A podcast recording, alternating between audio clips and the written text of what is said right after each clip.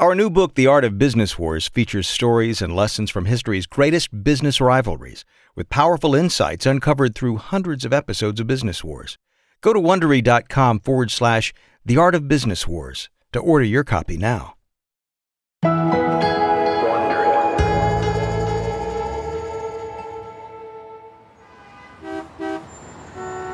It's December 2003, and in Washington, D.C., the evening rush hour is gnarled up way worse than usual.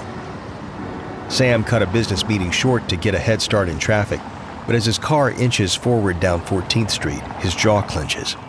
Frustrated drivers lean on their horns. Tonight's forecast is snow, and everyone's anxious to get home before cars start skidding off of roads. When there's snow, DC drivers are hopeless. But as he turns onto Independence Avenue, Sam gasps. He can't believe what he's seeing. A giant rig is pulling a seven story high space rocket. What the hell? DC's seen its share of showstoppers, but nothing like this. The blue and red lights of the police escort reflect off the rocket's curved silver body as it crawls down Independence Avenue. Police redirect traffic as the rig pulls up alongside its destination, the National Air and Space Museum. There's a gala underway to celebrate 100 years of flight. But Elon Musk and his rocket are about to crash the party without ever stepping foot inside. Two aerospace industry lobbyists heading into the party stop to check out the rocket. What's this? The other lobbyist squints at the words on the rocket's side. SpaceX Falcon 1. Never heard of it. Me neither. A small crowd of press photographers is gathered around a podium that's been set up next to the rocket. The two lobbyists wander over and watch as a boyish looking man in a suit and tie steps up to the microphone. My name is Elon Musk. One of the lobbyists stifles a laugh. Elon Musk. Is that a French perfume? I'm an internet millionaire and the founder of PayPal and Zip2. I could spend the rest of my life sipping Mai Tais on a beach, but instead, I decided that humanity must become a multi planet species. The two aerospace lobbyists smirk at each other. Every so often, some super rich businessman shows up convinced he can do space better than NASA, Boeing, and Lockheed Martin combined. And it always ends the same way with them crawling away from the burned out wreckage of their space dream, with their egos shattered and their balance sheets cratered. The lobbyists have heard enough. I'm freezing. Let's go inside and get a drink. Good call.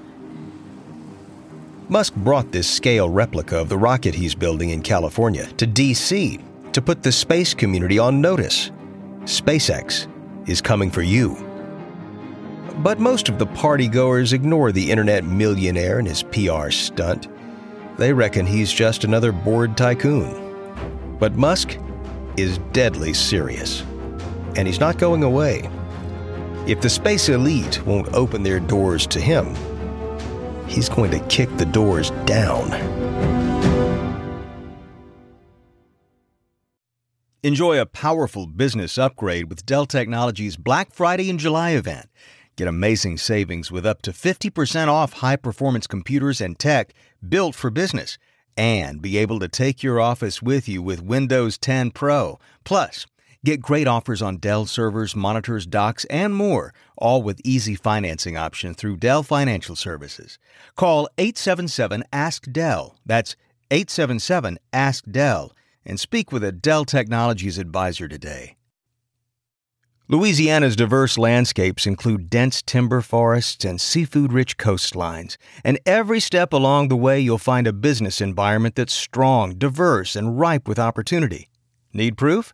Louisiana is where NASA and higher ed partners build rockets that will soon put the first women on the moon.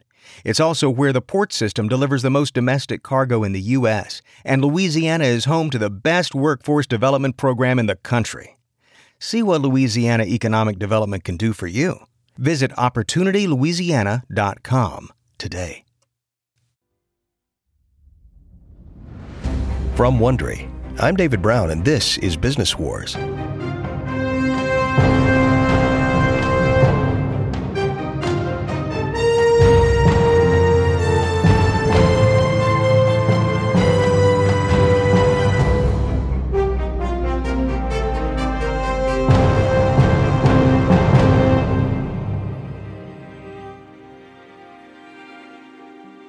Space exploration used to be the domain of nations. Private industry's ambitions went no further than doing government grunt work and lobbing satellites into orbit. But 20 years ago, a new breed of space enterprise emerged. Now, super rich businessmen with ambitions ripped from the pages of sci fi novels lead the way forward. And these tycoons have turned space into a $420 billion industry. Our latest series follows their vapor trails. It's a corporate space race powered by big bucks, tech breakthroughs, and personalities with their own gravitational fields. But this is a story that's also equal parts innovation. How do you do something that's never been done before? That's why we're teaming up with one of our sister programs at Wondery. It's called American Innovations, and we'll be bringing you a special companion series about the scientists and dreamers driving this new age of space exploration. I want to welcome Steven Johnson, the host of American Innovations, to our program. Hey there, Stephen. Hey, David. It's uh, great to be here. And now, for those listeners who are new to your show, tell us a little bit about what you do and why you're interested in this story. Well, American Innovations is really a show about people who solve big problems scientists and engineers, sometimes ordinary people. But it's people who are really creating the modern world that we take for granted around us. Like we take for granted that we can make a telephone call to a friend, or that we don't have to worry about polio, or that we can enjoy air conditioning. All of those innovations had to be conjured up by people in the past. And, and they're fascinating stories. And they're often stories that involve business as well, because it's not just about inventing the new thing, but figuring out how to market it that often involves the most creativity.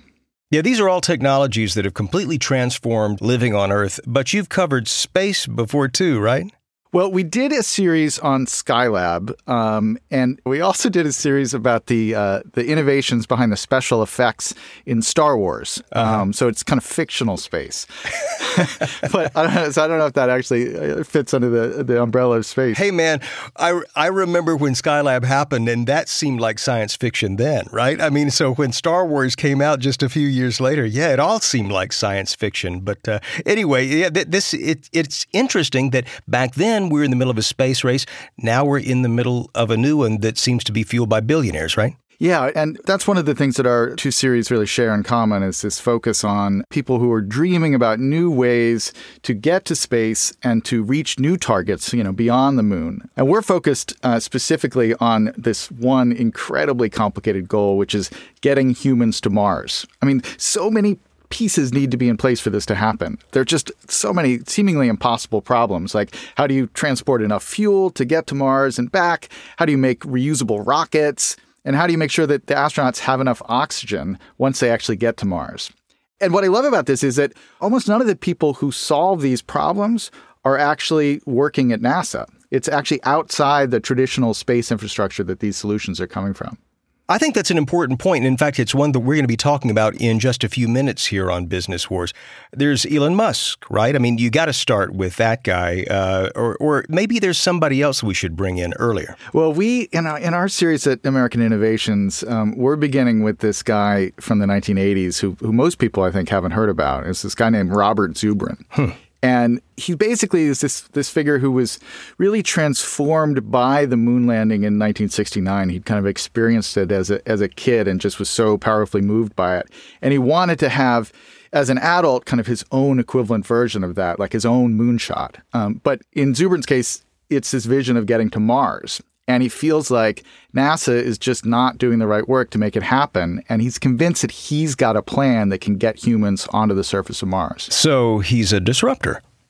Well, he tries to be. Um, it doesn't totally, I don't want to give anything away here, but it doesn't totally work out. I mean, you, you, may have noticed that we haven't landed on Mars yet. Well, never say never, right?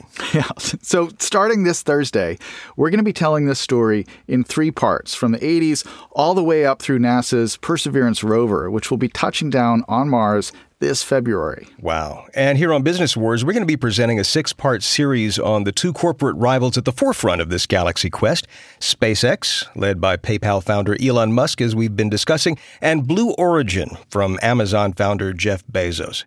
Steven, thanks so much for joining us. I can't wait to hear the series. Thanks for having me, and I can't wait to hear yours. And you are listening to Business Wars SpaceX versus Blue Origin. This is episode one. Rocket Men.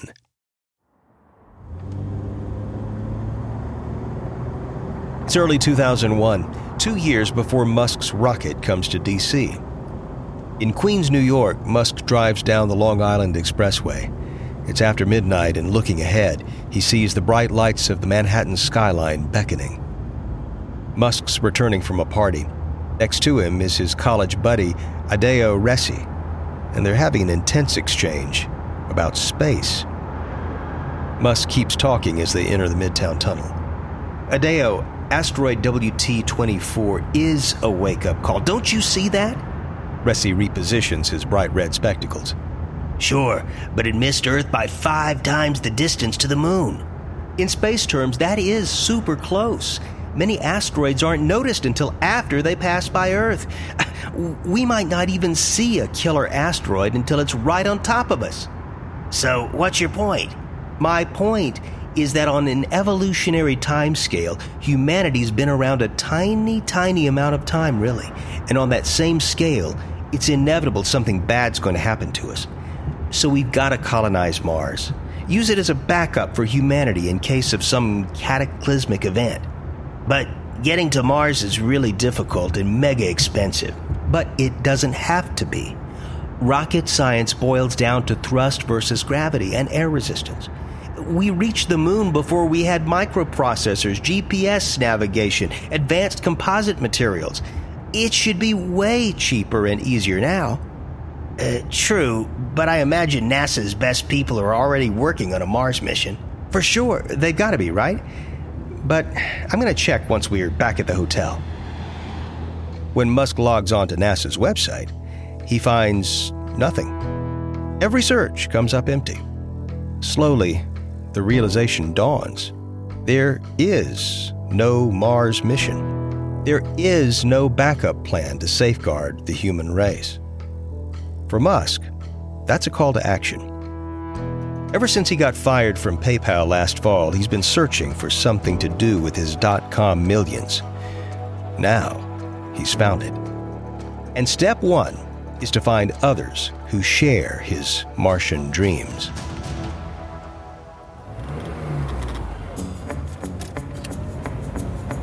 July 2001, the outskirts of Logan, Utah. Jim Cantrell sits at the wheel of his convertible, grinning as the wind blasts his face and beard. These days, the space engineer is just happy to be free. He spent years as a bridge between the US and Russian space programs, but then the Russians accused him of spying and put him under house arrest. Vice President Al Gore made some calls and got him out, but for a moment, it looked like a Siberian prison was in his future. Cantrell glances down at his car phone. He grabs the receiver. Yeah? Is this Jim Cantrell? It is. Can I help you? I'm Elon Musk. There's a pause. Musk can tell Cantrell has no idea who he is. In 2001, Musk is far from a household name. I founded PayPal and sold it for tens of millions. I've decided to use my money to help humanity become a multiplanetary species. It's the 21st century. We should have moon bases by now at the very least. I want to do something to get NASA working on a mission to Mars before it's too late. Cantrell's first thought is can this guy be for real? But he is intrigued, so he keeps listening. The thing is, I need some Russian rockets, and I heard you can help. Cantrell winces at the mention of Russia. Listen, Ian. It's Elon. Elon. Uh, sorry, bad line. Give me your number. I'll call you back when I'm home. I'm not giving you my number. Is there an airport near you? Salt Lake City is the nearest. Why? I'll fly in and meet you there tomorrow. Cantrell's not sure about this. Maybe this is some weird Russian Secret Service trap. He figures it's safest to meet this guy behind security. Okay, I'll rent a conference room near the Delta Lounge. The following day, Cantrell and Musk meet at the airport. Cantrell is barely seated before Musk launches into his plan. Humanity's survival long term depends on us becoming a multiplanetary species. That means colonizing Mars. So I'm going to use my money to launch a space mission that will kickstart interest in a Mars mission. Um, okay. What's this mission? I want to send a colony of mice on a round trip to Mars. Sorry, did you say mice? Yes. We'll beam back footage so everyone can watch the journey live. Cantrell stares at the South African tech millionaire, trying to work out if this is all some kind of joke. But Musk looks deadly serious. Um, Elon, mice don't live long. They'll die long before they reach Mars. Yes, but they'll breed on the way. The goal is to prove it's possible to get to Mars and come back alive. It would reduce fears about sending people to Mars. But I need Russian rockets to do it. They're the cheapest available. Cantrell pauses. He swore he'd never go back to Russia. But like Musk, Cantrell longs for a return to the bold breakthroughs of the Apollo era. And there's just enough logic in Musk's bizarre stunt to make him think space mice are worth a shot. Okay, Elon, I'm in. In the months that follow, Musk's space plan takes shape. Cantrell helps Musk initiate talks with the Russians about buying some old missiles. Musk also starts gathering top rocket scientists who help flesh out his plan. They convince him to ditch the mice and instead install a greenhouse on the red planet to better prove that life can survive on Mars. But those same experts also warn Musk that the $20 million he set aside for his big stunt aren't enough. Going rate for space cargo is tens of thousands of dollars per pound. Musk ignores them. He sees no justification for the sky high price tag and insists his budget is more than sufficient. So, with Cantrell in tow, he heads to Moscow to seal the deal for his space rockets. It's February 2002. In a large conference room in Moscow, Elon Musk groans inside as another member of the Russian space agency rises to his feet, a shot of vodka at the ready. Musk and the rest of the room rise. It's time for yet another toast. The Russian grins and holds his shot in the air. to space rockets! To, to space, space rockets! Everyone in the room knocks back their shots. Musk is about to sit when another of the Russians starts a new toast. To our meeting! To, to our, our meeting. meeting! Musk slumps into his chair as the vodka scorches his throat. He's feeling woozy and irritable. He came here to strike a deal, but there's not much business going on. Today's meeting started at 11 a.m. with an early lunch. Then the vodka toast started, followed by coffee and more toasts. Now it's late afternoon and no one's even mentioned his rockets. Musk decides to get this show on the road. He turns to the Russian's lead negotiator. How much do you want for the rockets? Jim Cantrell sinks in his chair. It's a major faux pas. These toasts are about building trust, and Musk has just blown it. The lead negotiator stares coolly at Musk. He's used to dealing with national governments and major conglomerates, not multi-millionaire space dreamers. Eight million dollars per rocket. It's too much. Musk wants three rockets for his $20 million. He leans forward. Four million. The lead negotiator sneers at the 30 year old millionaire. No way, little boy. Furious at the dismissive response, Musk leaps from his seat and turns to Cantrell. We're done here. And then he stalks out of the room. Musk sits in silence all the way back to the airport. Russia makes the world's cheapest rockets, and they're still too expensive. His experts were right. $20 million isn't nearly enough to put a greenhouse on Mars. Few hours later, Jim Cantrell feels himself relax as their flight home clears Russian airspace. He flags down a passing stewardess. Can I get a scotch and soda? Of course, sir. Be right with you. Cantrell puts his seat back, ready to enjoy the trip home. But then he spots Musk. He's in the row ahead, hunched over his laptop and tapping away furiously. Cantrell rolls his eyes. Does this guy ever stop? The stewardess brings Cantrell's drink. Here you go. Thanks. But before Cantrell can touch his drink, Musk pokes his head over the seat. We don't need the Russians. What are you talking about, Elon? I've done the calculations. I can build a rocket for less than the Russians want. Look. Musk hands Cantrell his laptop. On the screen is a spreadsheet with a detailed part by part breakdown of the cost of building a rocket ship. Cantrell stares in disbelief. When he first met Musk, the guy knew nothing about rocket science. Now, he's constructing realistic estimates of rocket manufacturing costs. Musk leans in. They're only estimates, but it's totally possible, and I'm going to do it. I'm going to start a rocket making company, undercut the competition, then use the proceeds to colonize Mars. In May of 2002, Musk founds SpaceX.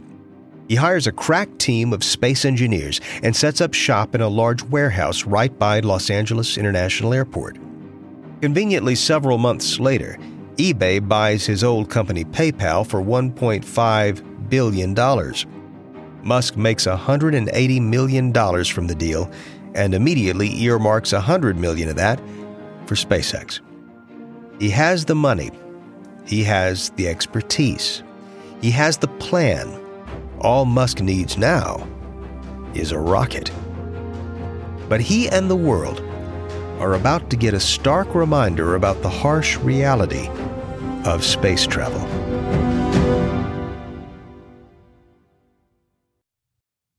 Where's my order? Where's my order? Where's my order? Break free from customer support monotony. Welcome to Intercom for Customer Support, the business messenger that uses chatbots, shared inboxes, apps, and more. Intercom's business messenger resolves questions that can be answered automatically, so customer support feels less like Groundhog Day and more like help is on the way. Go to intercom.com slash support to learn more about Intercom's business messenger for customer support. Birthdays, holidays, promotions, getting that last sprinkle donut. There's a lot in this world worth celebrating, but nothing is worth celebrating more than knowledge, especially knowledge that will pay off, like understanding how compound interest works, knowing how to check your investment professional's background, or figuring out your risk tolerance, or finally understanding all those terms your friends keep throwing around like ETF, ESG, and ICO. Go to investor.gov today to learn about these investment products and more. How much do you already know about investing? Find out by putting your financial knowledge to the test with their new investment quiz. Investor.gov is your unbiased resource for valuable investment information, tools, and tips.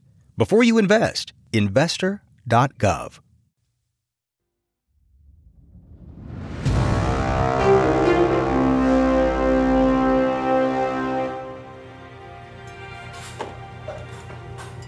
February 1st, 2003. It's breakfast time at a diner in Lubbock, Texas, and folks gathering are looking up at the wall mounted TV where there's breaking news on CNN. The Space Shuttle Columbia is coming home. Good morning, Texas. If you hear a boom boom, the Space Shuttle. It's, uh, as they say out at Edwards Air Force Base, that's the sound of freedom. That's the sound of freedom. You got it. Sonic booms all across the country. Take a look outside. You should see what looks like a streaking meteor. It's actually the Space Shuttle Columbia coming back. We're watching The folks in the diner look up at the screen briefly. Everything seems normal. They dig back into their bacon and eggs, glancing up occasionally. But in the skies above and at NASA ground control, all is not well. Columbia's heat sensors have failed. FYI, I've just lost four separate uh, temperature transducers on the left side of the vehicle. It's a concern, but reentry is punishing and sensor malfunctions aren't unusual. We've also lost the uh, nose gear. Columbia is traveling at 23 times the speed of sound, slamming into the atmosphere fast enough to heat the air around it to 3,000 degrees Fahrenheit. Columbia's heat shield is the only thing protecting the seven astronauts aboard from the inferno outside, and it's damaged. Superheated air blasts through the shield and into the left wing, destabilizing the shuttle. Columbia, Houston, UHF com check. There's no reply. The astronauts are dead, and burning pieces of shuttle are falling across two states. NASA grounds the space shuttle program immediately. Investigators conduct a probe into the disaster that will find a culture of complacency at the space agency. It's a stark reminder of just how far NASA's fallen. The famed institution used to send people to the moon and was a point of national pride. But ever since the Cold War ended in 1991, politicians have been chipping away at NASA's image, painting it as a bloated agency wasting taxpayer dollars. Elon Musk sees it as his mission to use SpaceX to lift America out of its space funk. But he's not the only tech titan itching to rekindle the dreams of NASA's glory days.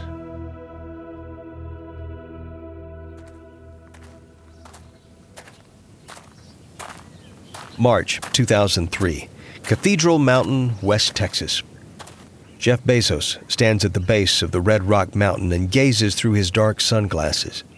In front of him are miles and miles of flat land growing little more than scrub brush and cacti, a parched landscape of desolation and canyons.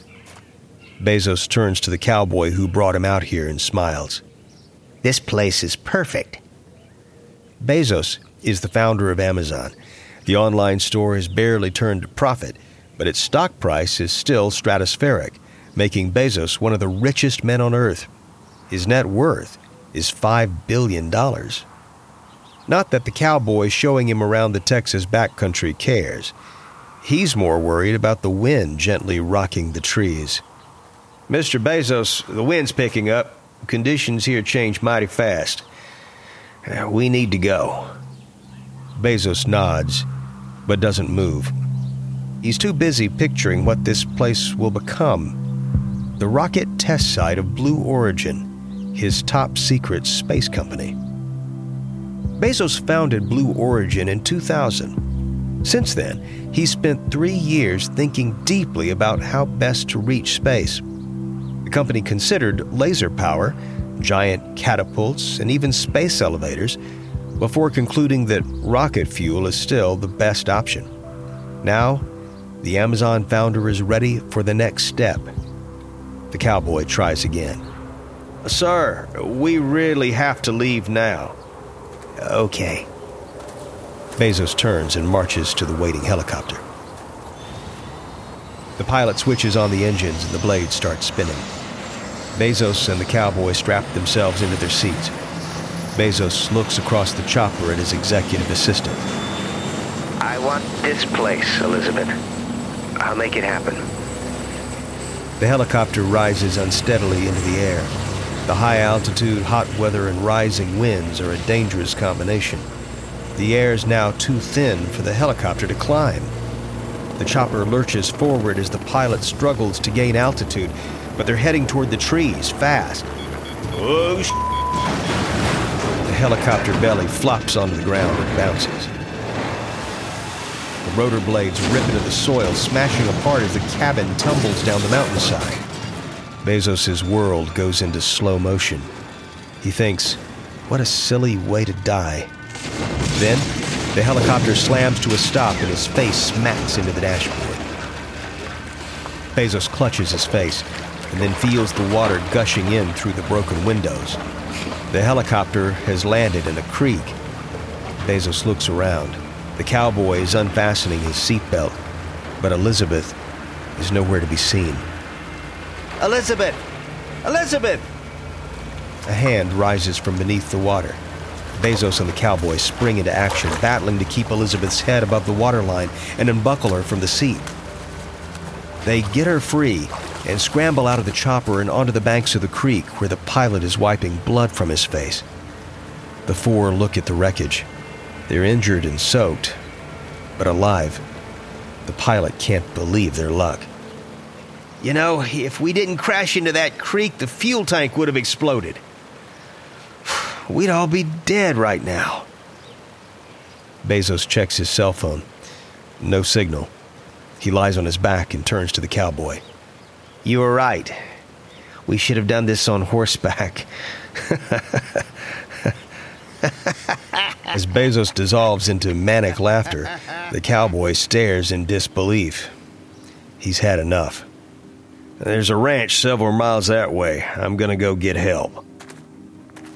Bezos' quest for galactic stardom is off to a bad start, but he's not giving up. This land will be his. He will reach the stars. But while he and Musk are stargazing, another billionaire is entering the race. And he's got something they don't an actual spaceship. On the next episode, Richard Branson joins the space race, Elon Musk battles NASA, and Blue Origin gets arachnophobia. From Wondery, this is episode one of SpaceX versus Blue Origin for Business Wars. If you like our show, please give us a five star rating and a review, and be sure to tell your friends. Subscribe on Apple Podcasts, Spotify, the Wondery app, or wherever you're listening right now. And to listen to episodes one week early, join Wondery Plus. You'll also find some links and offers from our sponsors in the episode notes. Supporting them helps us keep offering our shows for free. Another way you can support the show is by filling out a small survey at wondery.com/survey and tell us which business stories you like to hear. Quick note about recreations you've been hearing. In most cases, we can't know exactly what was said. Those scenes are dramatizations, but they are based on historical research. If you'd like to learn more about Elon Musk, check out the book Elon Musk by Ashlee Vance. I'm your host, David Brown. Tristan Donovan wrote this story. Karen Lowe is our senior producer and editor. Edited and produced by Emily Frost. Sound design by Kyle Randall.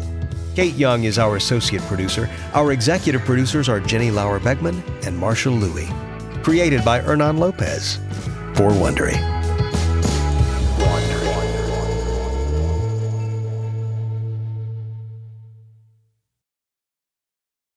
Hi, I'm Brooke. And I'm Aricia. And we're the hosts of Even the Rich. So I want you to imagine you're about to go on stage and perform in front of 30,000 cheering fans. You pop a cough drop, take some deep breaths, tell yourself, you can do this. And that's when your brother steps into your dressing room. He tells you the police are here. Either you clean up your act or you'll get arrested. Oh, wow. Okay. Yeah. But you just laugh and say, good, because the you in this story is Madonna. You're going to give the police a moment they'll never forget. Ooh, so what happens next? If you want to find out, you'll have to listen to the newest season of Even the Rich, The Making of Madonna. Follow on Apple Podcasts, Amazon Music, the Wondery app, or wherever you're listening right now. Join Wondery Plus in the Wondery app to listen ad-free.